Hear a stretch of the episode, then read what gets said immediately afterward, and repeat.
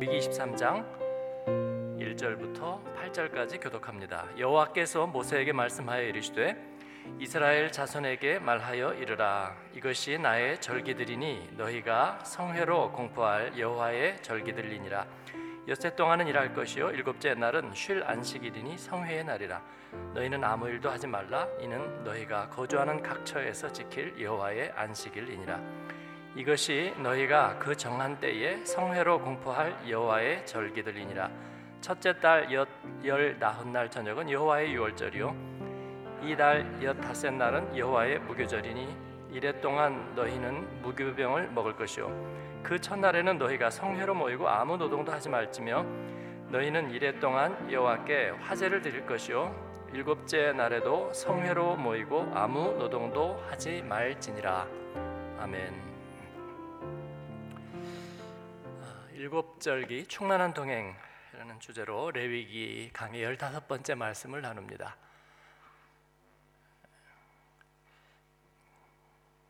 오늘 이제 레위기 말씀은 하나님께서 모세를 통해서 어, 출애굽의 은혜를 입은 그들이 또 하나님 예배자로 어, 예배하며 사는 법을 배우고 그리고 그 하나님의 기뻐하시는 제사장 나라 모델 하우스 또 거룩한 백성이 되어 어, 사는 길 그 길에서 어떻게 하나님과 어, 충만히 동행할 수 있는지 어, 이를 어, 절기라는 하나님의 명령을 통해서 깨닫게 해 주시고 있습니다. 그 절기가 몇 개라고요? 일곱 개, 일곱 개 절기. 아, 어릴 때부터 하도 이 절기를 들어도 기억이 잘 안 남아요. 오늘 한번 완전 정리 예, 해버리기를 바라고요. 예, 뭐죠 절기가 처음에? 6월절, 6월절. 예, 그리고 그 다음이 무교절, 6월절 예, 다음 날부터 시차 없이 바로 같이 시작하는 일주일 동안의 무교절. 그 다음에는요, 아, 초실절인데요.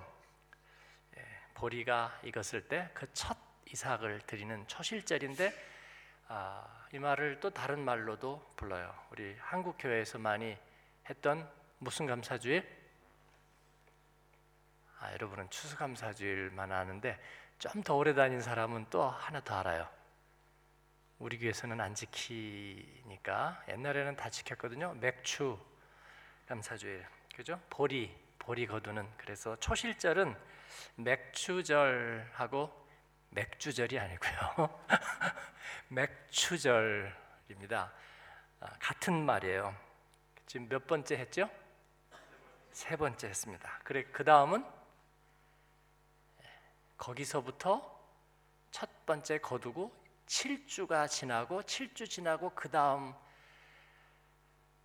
7주 지난 그 다음 날까지 해서 그러면 77에 49에다 1을 더하면 몇이에요? 50일이니까 오순절. 그래서 오순절이 되죠. 오순절은 77에 49 플러스 하루니까 77절이라고도 불러요. 그럼 몇 개 했어요? 네 개. 그 다음에는 나팔절. 예, 나팔절. 어, 앞에 네 절기는 이제 봄이고요. 그 다음에 뒤에 세 절기는 가을입니다.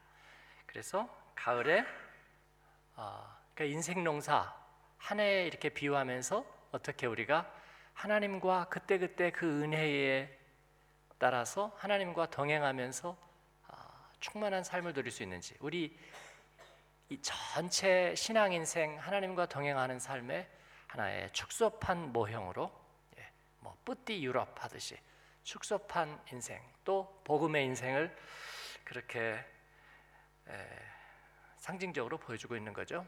그래서 이제 가을철 접어드는 어, 일곱째 달의 초하루에 에, 그날은 특별한 건 없어요. 그냥 성회로 쉬면서 예, 나팔을 붑니다. 그래서 무슨 절? 나팔절, 예, 나팔절. 예, 성경에 나팔에 대한 얘기가 많이 나오는데요. 예, 나팔절이고 그 다음에 두 개 남았나요? 예, 그 일곱째 달에는 중요한 아, 절기가 세 개나 있어요. 그래서 첫 번째가 나팔절이고 그리고 그 달 열흘째에 일곱째 달 열흘 아, 욤 키푸르 대속죄일이죠. 지성소에 대제사장이 들어가는 날. 그래서 그날은 대속죄일입니다. 일곱째 달 열흘 대속죄일 여섯 개 했고요. 마지막 일곱째는 뭐죠? 초막절. 예, 초막절은 다른 말로 장막절이라고 하죠. 그죠? 백말이나 흰말이나 예, 초막이나 장막이나 초막절, 장막절. 이제 광야에서 이스라엘 백성이 하나님의 은혜로 그 거하던 것들을 어, 기념하는 장막절. 또 아, 출애굽기에 보면 다른 말로도 표현되죠. 수장절, 초막절, 장막절, 수장절 다 같은 말입니다. 이로써 이제 아, 계절적으로 본다면 봄과 가을 나뉘고 그리고 이제 초막절, 장막절을 끝으로 한 해의 모든 농사가 마무리가 되는 거예요. 그 가운데에 에, 핵심적인 의미가 있다면 무슨 의미가 있을까요? 7. 그죠? 하늘과 땅을 합한 수 완성과 완전의 의미를 가지는 이 7 의 의미가 있습니다. 그래서 일곱 절기이고요. 이 일곱 절기의 시작은 안식일입니다. 이 안식일의 의미가 일곱 절기로 이렇게 확산되는 거예요. 안식일은 예, 7일째를 쉬는 거죠. 그리고 일곱 절기가 나오고 일곱 절기에 또 7일을 쉽니다. 7일을 쉬어요. 언제 쉬냐면 6월절 때 쉬고요. 일주일 지나서 무교절 끝날 때 쉬고요. 제 손가락을 잘 보세요. 그 다음에 언제 또 쉬어요? 네?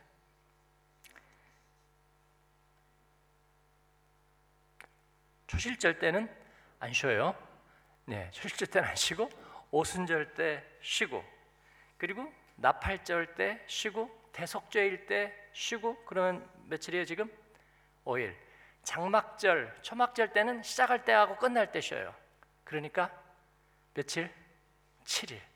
예, 또 절묘하게 7일을 쉽니다. 그래서 예, 이 7이라는 숫자가 어, 완성과 완전의 의미, 또 충만의 예, 의미를 가지고 있다. 그렇게 볼 수 있습니다. 이 절기의 본질은 하나님의 구원하심입니다. 하나님의 구원하심, 그 기뻐하시고 선하시고 온전하신 뜻을 우리가 기억할 뿐만 아니라 그것이 우리에게 임했다는 것이고 또 우리가 그렇게 되리라는 것입니다. 예. 성경의 약속은 내가 속히 오리라. 예. 그리고 우리가 주와 같이 되리라. 우리가 주님 앞에 서리라 하는 아, 그 완성의 약속 입니다. 그리고 이 모든 것의 주도권은 누가 가지고 있어요? 우리가 가지고 있는 것이 아니라 누구의 유월절이니라? 여호와의 유월절이니라. 누구의 무교절이니라? 여호와의 무교절이니라. 네, 이 모든 은혜와 구원의 주체는 하나님이십니다. 그렇기 때문에 이 모든 것을 성취하는 주체는 누구다? 하나님이시다. 아, 여러분 날씨에 좀 의기소침해지셨나요? 네, 좀 가라 가라앉은 것 같은데 누구다? 하나님이다. 예, 그렇습니다. 사실 제가 이렇게 물어보는 거 되게 싫어하는 신자 중에 하나였는데 이제 그 마음을 좀 알겠어요. 네. 예, 왜냐면 안 들으시나 여러분이 들으시나 궁금하기 때문에 먼저 안식일부터 어, 말씀을 나누겠습니다. 아, 안식일은 오늘 3장에서 1절부터 3절까지죠. 다 같이 다시 한번 읽겠습니다. 여호와께서 모세에게 말씀하여 이르시되 이스라엘 자손에게 말하여 이르라 이것이 나의 절기들이니 너희가 성회로 공포할 여호와의 절기들이니라 엿새 동안은 일할 것이요 일곱째 날은 쉴 안식일이니 성회의 날이라 너희는 아무 일도 하지 말라 이는 너희가 거주하는 각처에서 지킬 여호와의 안식일이니라 아멘. 안식일은 이 사바트, 세바스죠. 그치다 이런 말이죠. 쉬다, 그치다. 아, 세상을 자기 방식으로 확보하려는 열광적인 추구를 단념한다는 뜻이라고 예, 월터 브루지만은 그렇게 얘기했습니다. 안식일은 우리의 욕망을 멈추고 우리의 충동을 달리는 기관차 같은 우리의 충동을 멈추는 것입니다. 하나님 앞에서 예, 우리의 가치관을 다시 재조정하는 것입니다. 그렇지 않으면 물이 끓으니까 좋다고 하는데 끓어서 다 넘쳐서 사라져 버릴 거예요. 그래서 우리는 물이 끓자마자 어떻게 해요? 아, 물론 곰국 끓일 때는 좀 끓이기도 하지만 예, 약한 불로 그래도 물이 끓으면 어때요? 불을 바로 끄죠. 예, 그래서 그걸로 우리가 아, 차를 마시기도 하고 또 국을 끓이기도 하는데 어쨌든 끝없이 그렇게 우리가 이 세상 속에서 살아가는 모든 것들이 이렇게 끌어 넘쳐 버리면 우리는 하나님을 지나쳐 버립니다. 그래서 우리는 가치관을 재조정하고 하나님을 다시 바라보고 의지할 수 있도록 하나님은 우리에게 하나님과 화해할 수 있는 시간, 회복할 수 있는 시간과 공간을 허락해 주셨습니다. 어, 이스라엘은 이 사실을 너무나 깊이 깨닫고 있을 겁니다. 그래서 그 안식일에는 종이나 외국에서 온 거류민들까지도 어, 전부 다 쉬게 했습니다. 심지어는 가축과 짐승도 쉬게 했어요. 어, 짐승이라는 건 가축을 얘기하는 거예요, 그죠? 뭐 아프리카에 있는 사자를 가서 쉬게 할 수는 없잖아요. 자기 집에 있는 소나 양이나 염소나 노새를 쉬게 하는 거죠. 사람과 관련된 가축들을 그리고 종들도 역시 쉬게 합니다. 예, 성경에 있는 종의 개념은 이 조지아 남부에 있었던 흑인 노예들 예? 그 여인들은 흑인 노예들 여인들은 자식들이 보는 앞에서 집주인에게 예, 겁탈당하고 그리고 총으로 쏴서 없애고 톰 하라범의 그 오두막처럼 말이죠 이유도 없이 아주 짐승처럼 린치하고 그리고 고문하고 죽게 내버려두는 그런 개념 아니었습니다. 성경은 분명히 종에게도 분명한 권리와 생명의 예, 보호권을 주고 있어요. 이거는 어, 성경에만 있는 그런 음, 대우입니다. 이 이스라엘 백성들은 쉼 없는 삶에 대해서 너무나 뼈저리게 경험했어요. 이집트에 있을 때 그들은 야근 수당 받고 안식일 쉬고 그랬죠. 아니요, 아주 죽도록 개처럼이라고 어, 그리고 쉬는 날이 없었습니다. 그 모든 노역을 감내해야 되었습니다. 그들에게 생명은 생명이 아니었습니다. 하나님은 그들에게 독수리 날개로 업어서 홍해를 가르고 그리고 반석을 치고 구름기둥과 불기둥 그들의 앞서 장막 칠 곳을 먼저 찾으시며 그리고 놋뱀을 높이 들어 올리고 그러면서 그들에게 하나님 구원과 하나님의 쉼을 알게 하셨습니다. 그래서 이 안식일은 하나님과의 화해의 시간이 되는 것입니다. 그런데 왜 신약에 들어와서 안식일을 지키지 않는가? 왜 그렇습니까, 여러분? 예, 안식일의 정신은 살아 있고 그 대신에 우리는 주일을 지키죠. 주일은 무슨 날이죠? 주님의 날, 예수 그리스도의 날입니다. 예수 그리스도 날은 무슨 날이에요?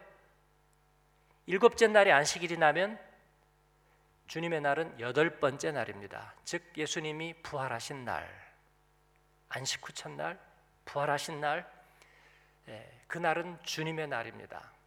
그것은 다시 새롭게 시작하는 한 주의 첫째 날입니다. 그래서 주일을 여러분은 마지막 날로 생각하는 분도 있었죠? 솔직히 말씀해 보세요. 예. 근데 주일은 첫날입니다. 첫날. 예. 첫날이에요.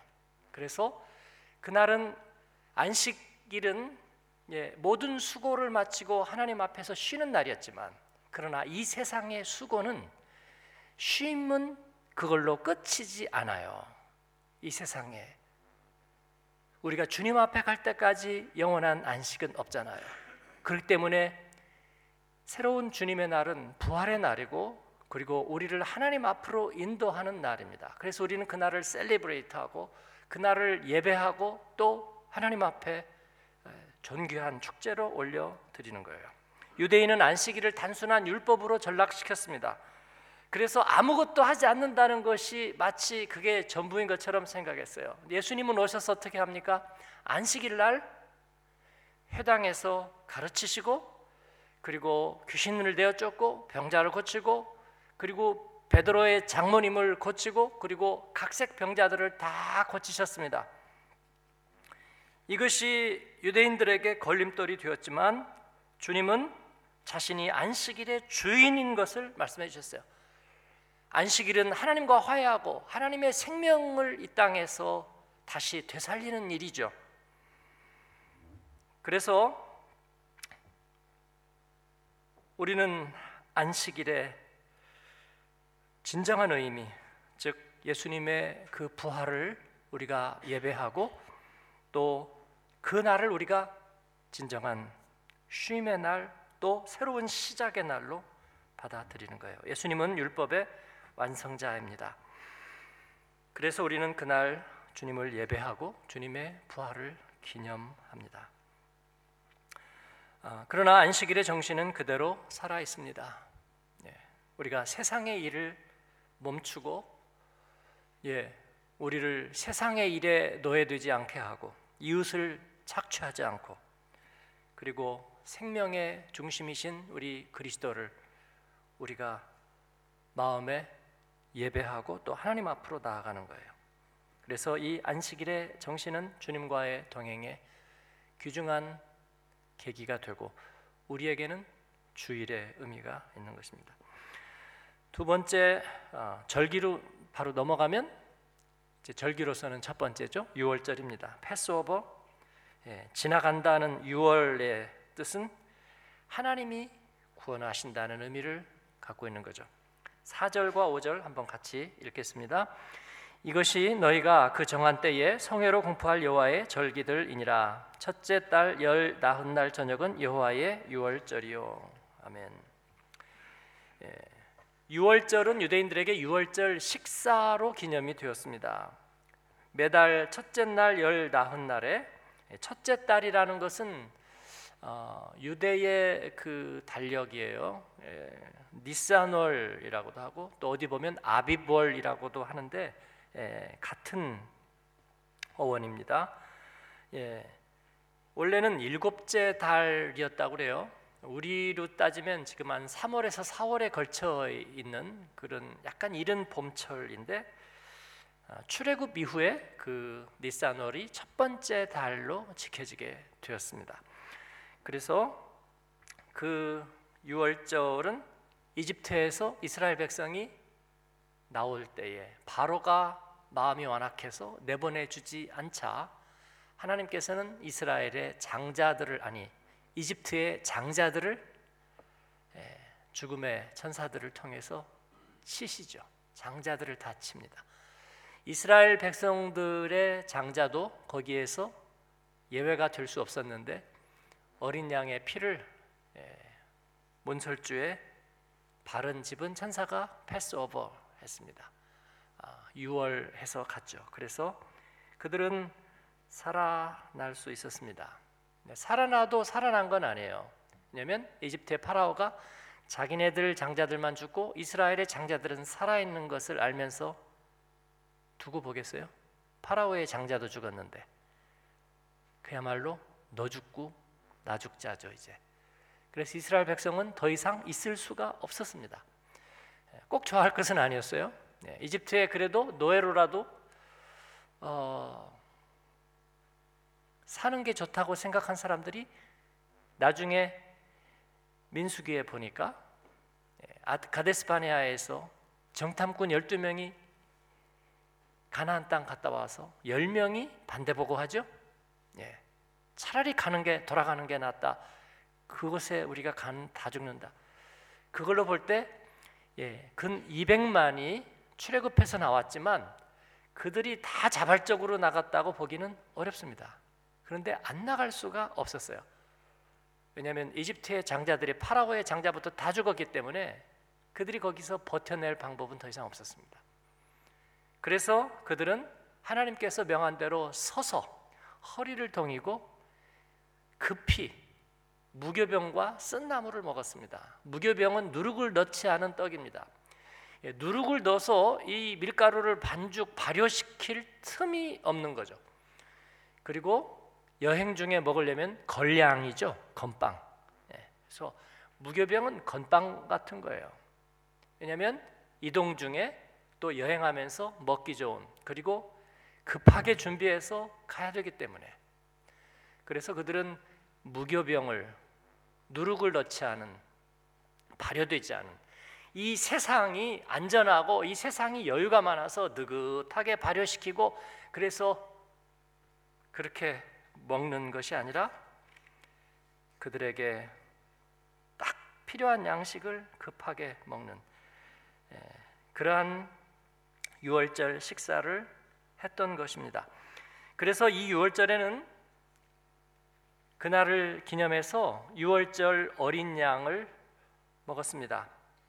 이 유월절 어린 양의 피로 우리가 찬송하듯이 유월절 어린 양의 피로 우리가 구원을 얻었는데 그 어린 양을 먹는 사람은 누구예요? 제사 드릴 때 분깃을 받는 사람이 누구죠? 제사장. 네.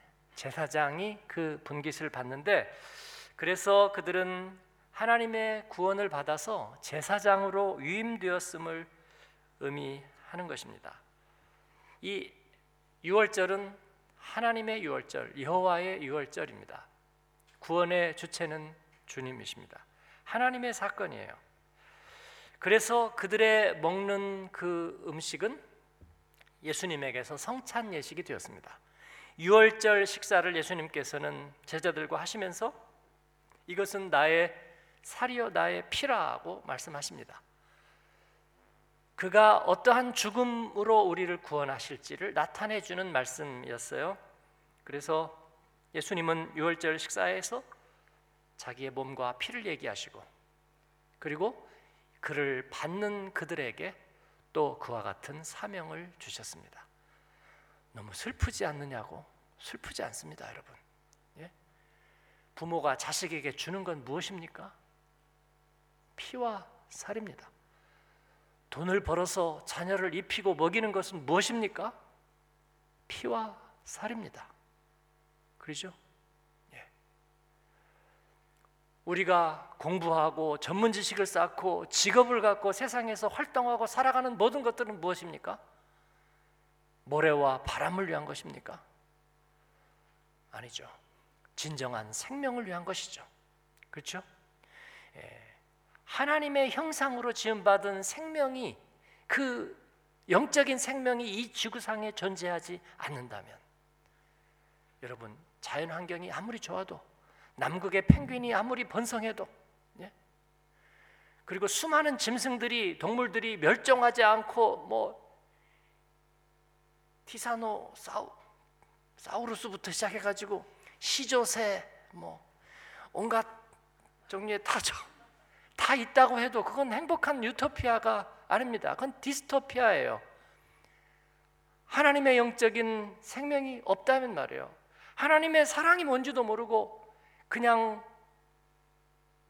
번식과 생산밖에 없는 거라면 말이죠. 여기는 행복한 것이 아니죠. 그래서 주님은 우리에게 이를 부탁하시는 것입니다. 나의 살과 피를 받고 너희도 그 생명을 나누어 주라. 그 너희도 그 생명을 전하라고 말씀하는 것입니다. 인생을 전반전을 지나서 후반전으로 이렇게 들어간 분들은 아마 그 생각을 하기 시작할 겁니다. 내 인생의 의미가 뭘까? 예? 이자 쌀 때 집 한 채 마련하는 거요. 예.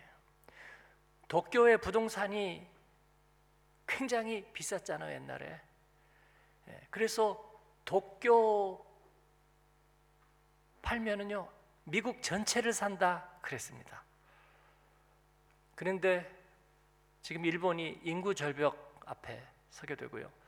초고령화 사회가 되면서 갑자기 이 생산력이 뚝 떨어지고 그리고 이 부동산 버블이 오면서 이제 도쿄에 이게 폭락 도쿄에 집 사두신 분 있어요. 네, 그 이제 새 되는 거예요. 아무것도 아무것도 아닌 게 되는 거죠, 여러분. 그렇게 어, 모든 세월이 다 지나가 버리는 거예요. 그러고 나니까 아, 우리가 인생 전반전 아, 그렇게 뭐 voice be ambitious 예. 가슴이 뛰면서 뭐 높이 나는 칼매기가 멀리 본다. 뭐 아, 아프니까 청춘이다. 그러면서 꿈을 품고 뭐 네가 하고 싶은 걸 해. 뭐. 그래서요. 예. 그래서 인생의 후반전을 가면서 우리는 뭐를 지켜야 하죠? 뭐를 남겨야 합니까? 이건 하나님의 유월절 그리고 피와 살을 주님이 다 내어 주시면서 생명을 값주고 사시죠. 너희도 그렇게 해라. 그렇게 해서 영생을 사고 천국을 살아. 주님은 말씀하시는 거예요. 아무리 좋은 의미로라도 욕심을 부리면 안 되죠. 대구에 있을 때 그 유명한 김성혁 장로님 일생 동안 하루 세끼 밥 야릇하게 두 끼, 두 공기 드시고 정교수 본봉 그러니까 이거저거 급여, 상여금, 뭐 수당 이런 거 다 뺀 공무원 본봉 딱 된 거 그걸로만 자녀들 키우고 자기 살았고 일생 차 안 타고 학교 출퇴근하셨고 그리고 그 모든 것으로 교회 세우고 장학금 주셨던. 그래서 안 믿는 사람들에게도 한국의 간디 이런 칭송을 받았던 김성혁 장로님 예, 돌아가실 때 가남으로 돌아가실 때 마지막 일주일 금식하고 금식하고 돌아가셨어요. 몸과 마음을 깨끗이 비우시겠다고 73세 금식하고 돌아가시면서 예, 평양여고 학생회장 출신의 부인 임태순 권사님 손잡고 자식들 앞에서 유언하셨습니다. 그리고 권사님에게 여보 다 주고 와야 돼. 예, 욕심 부리면 나 못 만나. 그렇게 부인 권사님에게 유언하셨습니다. 당연하죠. 안 주면 어떡할 건데요? 안 주면. 그죠? 그거 안 주면 어떻게 해요? 예. 뭐 음식은 안 먹으면 똥 된다 그러는데 뭐 그건 그것도 안 돼요. 예. 어떡할 거예요, 그거를? 예. 근데 기회를 놓치면 주지도 못해요. 여러분 그렇죠? 예. 여러분의 집에서 주지도 못하고 기회를 잃어버린 것들 많잖아요. 조금 일찍 줬으면 좋은 소리 들으면서 멋진 선물이 될 법한 것들이 기회를 놓쳐버리니까 선물도 아니고 아무것도 아닌 것이 되잖아요.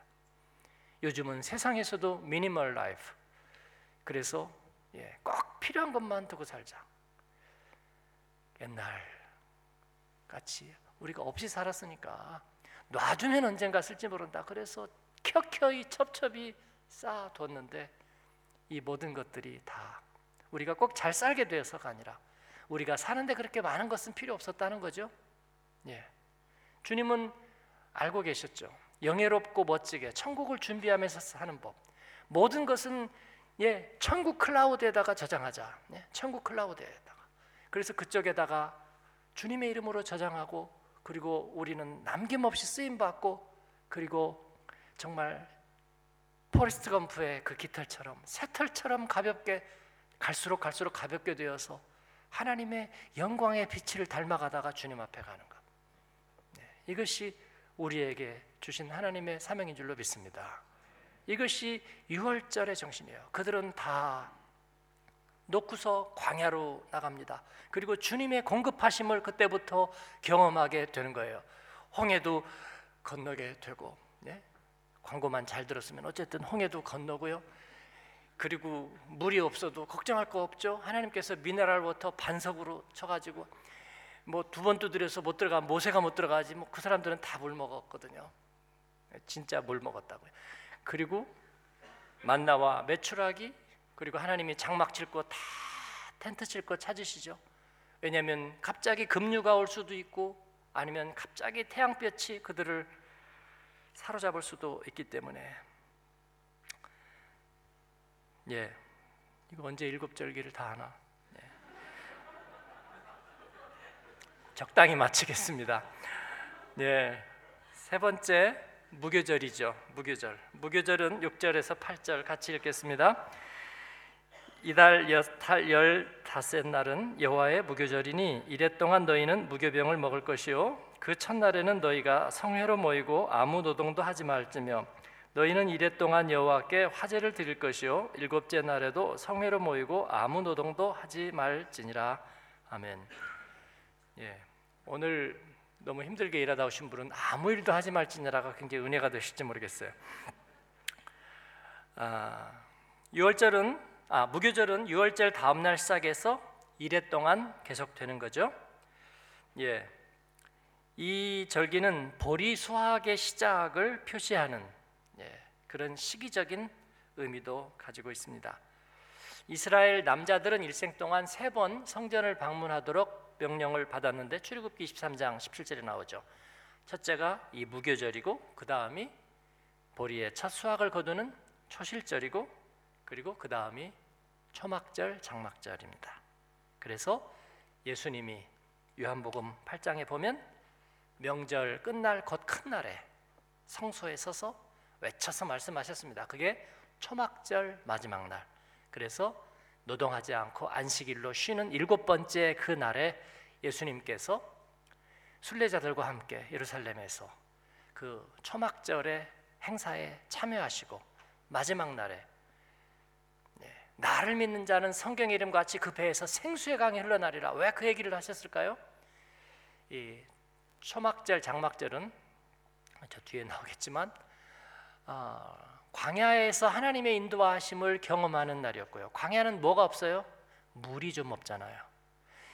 그래서 그들은 그 초막을 지어놓고 거기에서 실제로 사는 그 기억을 추억을 하면서 하나님께 감사의 예배를 드렸는데 그러면서도 그들은 끊임없이 그 비가 오지 않고 물이 부족한 가운데 있었기 때문에 하나님께 그 비를 구하는 기도를 올렸는데 그러면서 이 물줄기를 갖다가 이 물을 이렇게 뿌리고 또 물을 나르는 예, 그런 의식들을 했단 말이에요.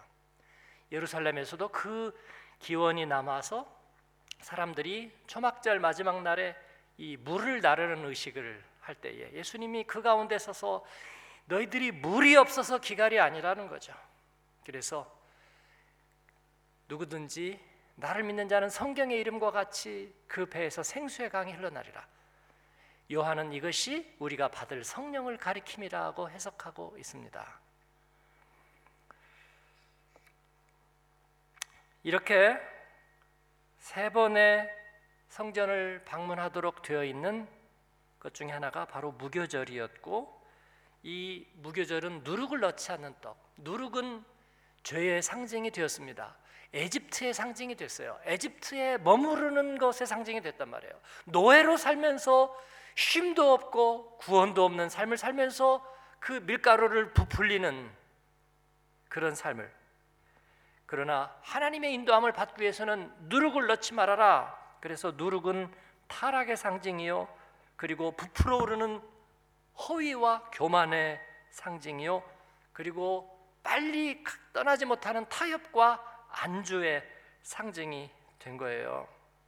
그래서 우리는 1년이면 몇 번씩 우리는 하나님 앞에서 바로 무교절의 정신을 지켜야 합니다.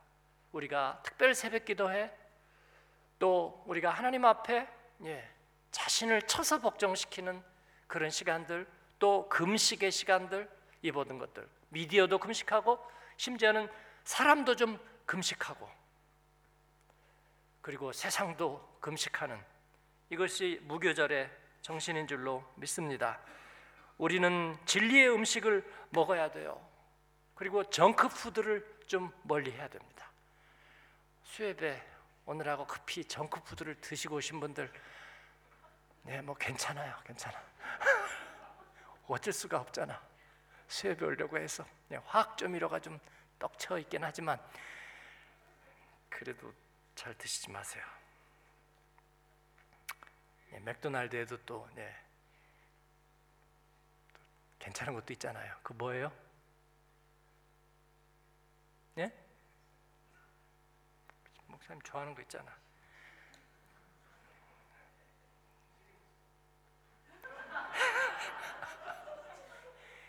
물어보면 항상 대답이 어려운 거예요. 자, 이제 나머지 빨리 하겠습니다. 그 다음에는 어, 또 다음 주도 있으니까 예. 초실절입니다. 초실절. 초실절은 맥추절이라고 그랬죠. 자, 지금까지 한 거 안 잊어버리게 복습 한번 할까요? 안식일의 정신으로 일곱 가지 절기가 있는데 첫 번째는 유월절, 그 다음에 무교절, 그 다음에 초실절. 뭐 나간 게 없어. 나간 게 없어요. 네, 잊어버릴 리가 없겠어요. 초실절은 에, 보리가 익었을 때 이 첫 이삭 한 단을 제사장에게로 가져가면 제사장이 하나님께 예물을 들어요. 예, 그래가지고 예, 요제가 뭐예요?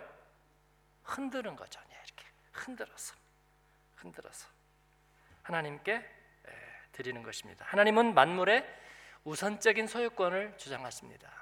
예, 영적인 것, 그게 가만히 생각하면 너무 이해가 되는 거예요. 모든 것의 우선순위란 첫 번째죠. 첫 번째라는 것은 뭐냐면 전부라는 의미예요. 예? 우선순위가 뭔가 했더니 전부더라고요. 둘이 되면서 우선순위 될 수 없어요. 그러니까 내가 할 게 열 가지가 있다. 그 중에서 우선순위다. 그건 전부예요. 그래서 이게 전부가 된 다음에라야 그 다음으로 내려가는 거예요. 그렇지 않고 두 가지를 동시에 하기 시작하면 그건 멀티태스킹이 아니라 혼잡입니다. 혼잡.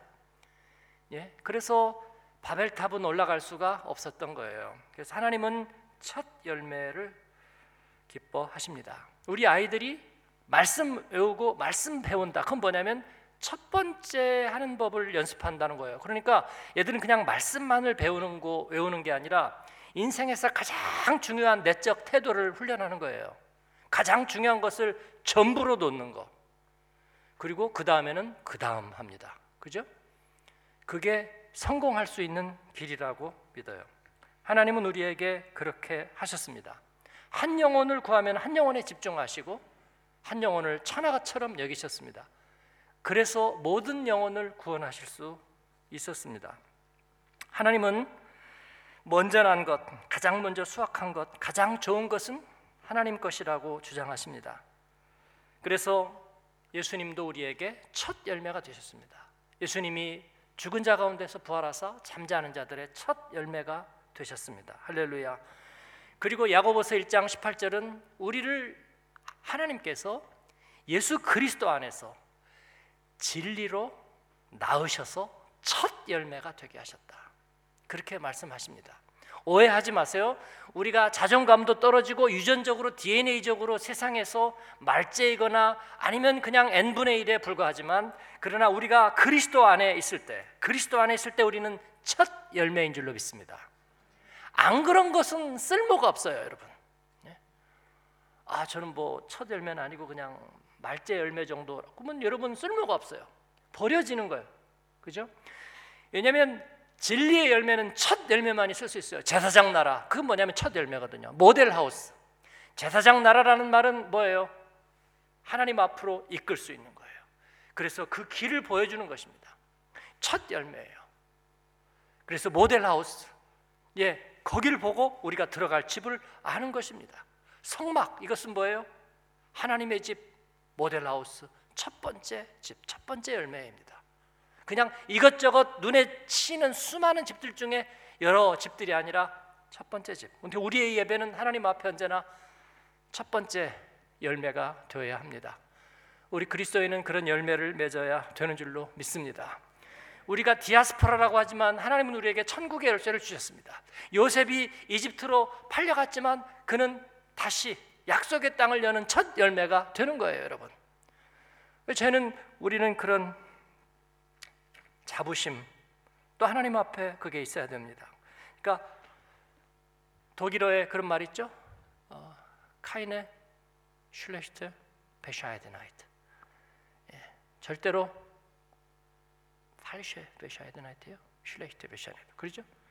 예, 가짜 겸손, 가짜 겸손 그거 없다. 그런 거예요. 우리가 그리스도 안에 있으면 첫 열매인 줄로 믿습니다. 옆에 분에게 한번 얘기해 주세요. 첫 열매입니다. 예, 우리는 모델이라는 뜻이에요. 모델이라는 뜻입니다. 그때 번제와 소제와 전제를 드립니다. 번제와 소제와 전제. 번제는 화제죠. 태워서 드립니다. 태워서 드리는 건 뭐예요? 남아 있는 게 하나도 없어요. 남아 있는 게 다 태워 드리는 거예요. 아까 예, 책도 그래서 제가 좀 늦기는 했지만 우리 목사님들에게 내가 산 책은 이제 같이 다 같이 봅니다. 갖고 있었던 책도 다 같이 봅니다. 집에다가 싸놓지만 말고 예, 다 같이 보자. 제가 그걸 뭐 이구 가겠어요? 뭐 팔아서 엿을 사겠어요? 어떻게 하겠어요? 못 하잖아요 이제. 예, 지금 눈도 잘 안 보이는데 예, 같이 봐야지. 여러분도 마찬가지예요. 예, 여러분이 뭐 옷을 감춰두고 나중에 입으려고 하지만 알지도 못해요 그거. 예? 하나님 앞에 우리의 인생의 시간들 하나님 옷 욕심, 책 욕심, 차 욕심, 집 욕심 그거 다 뭐 할 거예요? 남기지 않고 번제처럼 하나님께 올려드리는 저와 여러분이 되기를 바랍니다. 소제도 전제도 예, 소제는 일상의 제사라 그랬죠. 우리들의 삶의 일상 속에서 드리는 모든 것들이 하나님 앞에 우리가 은혜 없을 때는 일상에 있는 모든 것들을 다 깨알 같은 저주로 만들었어요. 깨알 같은. 예? 하나 찾으면서도 어디 있냐? 그리고 또 자기도 한 번 또 혼내죠. 어, 내 정신이 이거 말이야. 예, 살아서 뭐해? 또 그랬다가 예? 뭐, 뭐 내가 아니면 뭐 아무도 할수 없어요. 또 신세 타령도 좀 했다가 일상을 깨알 같은 저주로 만들었던 그 모든 것들을 하나님 앞에서는 소재는 모든 일상을 하나님이 기뻐 받으실 만한 것으로 받아 올려 드리는 거예요. 전제는 뭐예요? 포도주 예. 그것을 갖다 부어서 하나님께 드리는데 마지막 한 방울까지 다 드립니다. 예수님은 마지막 한 방울까지 우리를 위해서 다 쏟아서 드리셨어요. 인생의 마지막까지 남기지 않고 쓰임 받게 하옵소서. 예, 이제 그 의미를 알겠어요. 남아서는 안 된다는 거예요. 다 쓰임 받아야 된다는 거예요. 나중에 가서 여러분이 말해요. 응?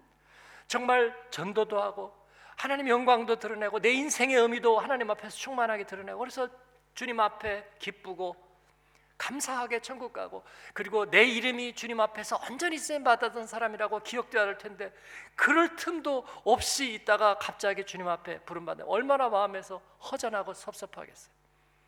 네.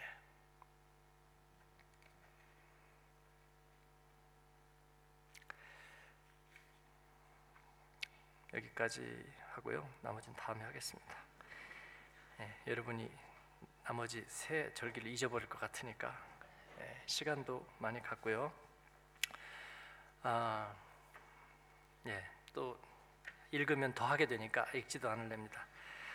그래도 오순절, 나팔절, 대속죄일, 초막절 네, 다음 주에 같이 말씀을 나누겠습니다. 여러분, 어, 우리 주님은 우리에게 풍성의 근원이시고 우리 인생의 완성과 그리고 온전함과 충만함을 기뻐하시고 또 그렇게 설계하셨습니다. 어, 제발 신앙의 모델들을 바라보세요. 예? 자꾸 그 부정적인 예, 생각으로 자꾸 어두운 쪽 찾아서 보지 마세요. 해충들이 항상 보면 어두운 쪽을 보거든요. 네. 이로운 생물들이나 그런 또 그런 어, 식물들이나 이런 건 항상 태양을 보고 빛을 향하고 그렇게 있는 거예요. 이 얘기만 하고 마치겠습니다. 어, 어느 목사님의 예화에서 어, 읽은 이야기입니다. 어, 제가 알지 못하는 분이고 예, 물론 확인도 되지 않지만 예, 충분히 예, 개연성이 있는 이야기라고 싶어서 제가 책에서 본 예화이지만 나눕니다.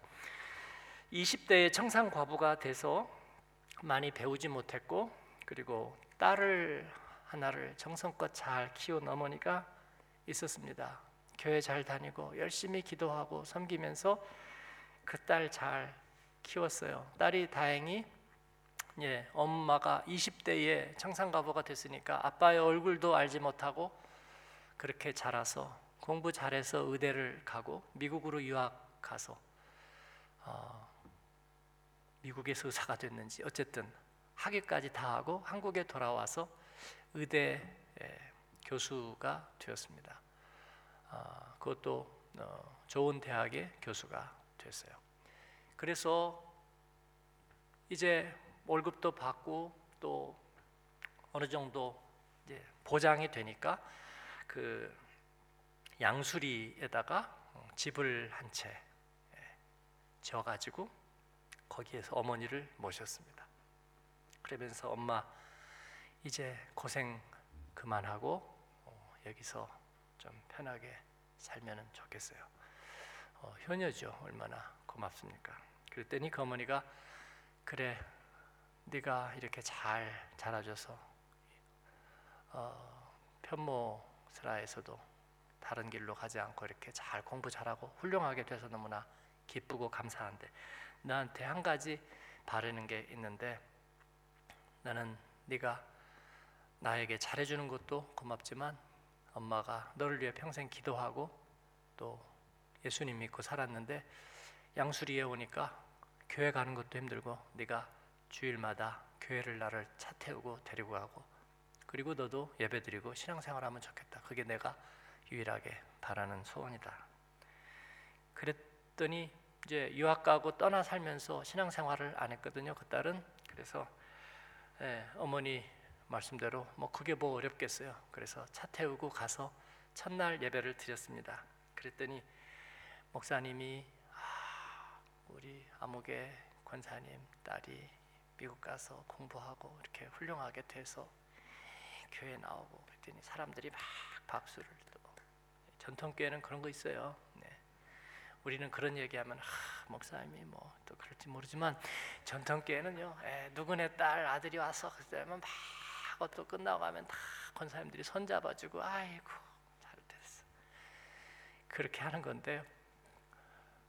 아, 그리고 나서 이제 에, 이렇게 왔는데 이제 밥을 먹고 어머니는 권사님은 원래 바쁘잖아요. 뭐 주방도 가고 중보팀도 가고 그러니까 가서 이제 밥 먹고 차 마시는데 이렇게 있는데 옆 테이블에 젊은 교인들 여자분들이 이렇게 앉아갖고 얘기하는데 아, 누구 흉을 이렇게 보는데 어? 아주 그냥 흉을 계속 보고 있는 거예요. 그러니까 야 교회 다니는 사람들이 저래가지고 그래서 조금 있다가 장로님 한 분이 이렇게 오시더니 권사님 누구 다니 교수님 그러더니 갑자기 있다가 아 자기 자식이 예? 거기 이제 학그 그 의대에 들어가려고 하는데 어, 기부 입학제로 해서 좀 어떻게 하는데 힘을 좀 써줄 수 없겠느냐고 또 그 얘기를 하는 거예요. 그러니까 아, 장로님이라는 분이 저는 그런 거 알지도 못하고 안 된다고 딱 거절하고 자리를 옮겨가지고 딱 가서 또 다른 데 앉아있더니 그 옆에 방 같은 데서 무슨 회의를 하는지 얘기를 하는데 갑자기 막 언성들이 높아지더니 막 싸우듯이 막 얘기를 하는 거예요.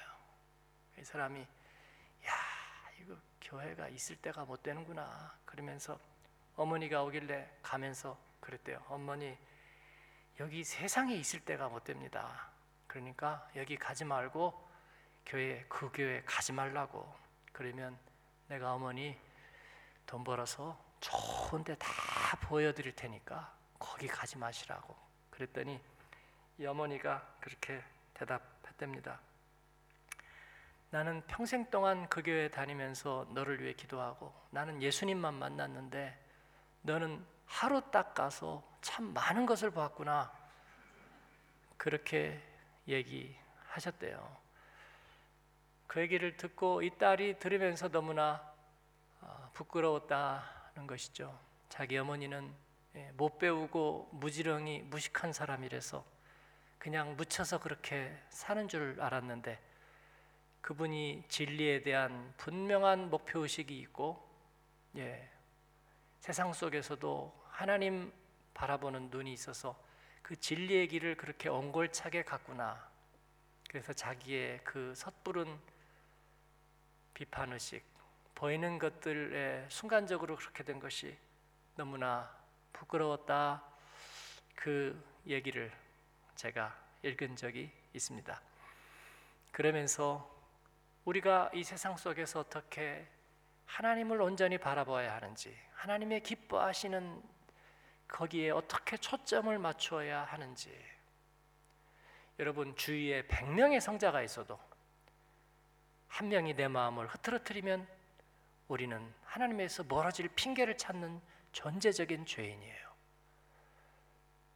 하나님께서 독수리 날개로 업어 광야로 인도하고 하나님의 성막을 예비하시고 하나님의 말씀으로 그리고 그들을 영광의 예배자로 그리고 약속의 땅을 그들이 짓지 아니한 집과 심지 아니한 포도 열매를 먹게 하시는 그 하나님의 인도하심 앞에서도 그들이 불평하고 원망하고 그리고 내 하나님이 어디 있느냐 사랑하는 여러분 우리는 주님과 충만한 동행을 경험하면서 우리 주님이 우리에게 주신 그 은혜들을 세어보고 또 주님 앞에 번제와 같이 소제와 같이 전제와 같이 온전하게 연소되고 온전하게 쓰임 받는 주님의 초점 맞추는 인생 사는 저와 여러분 되시기를 축원합니다. 아멘.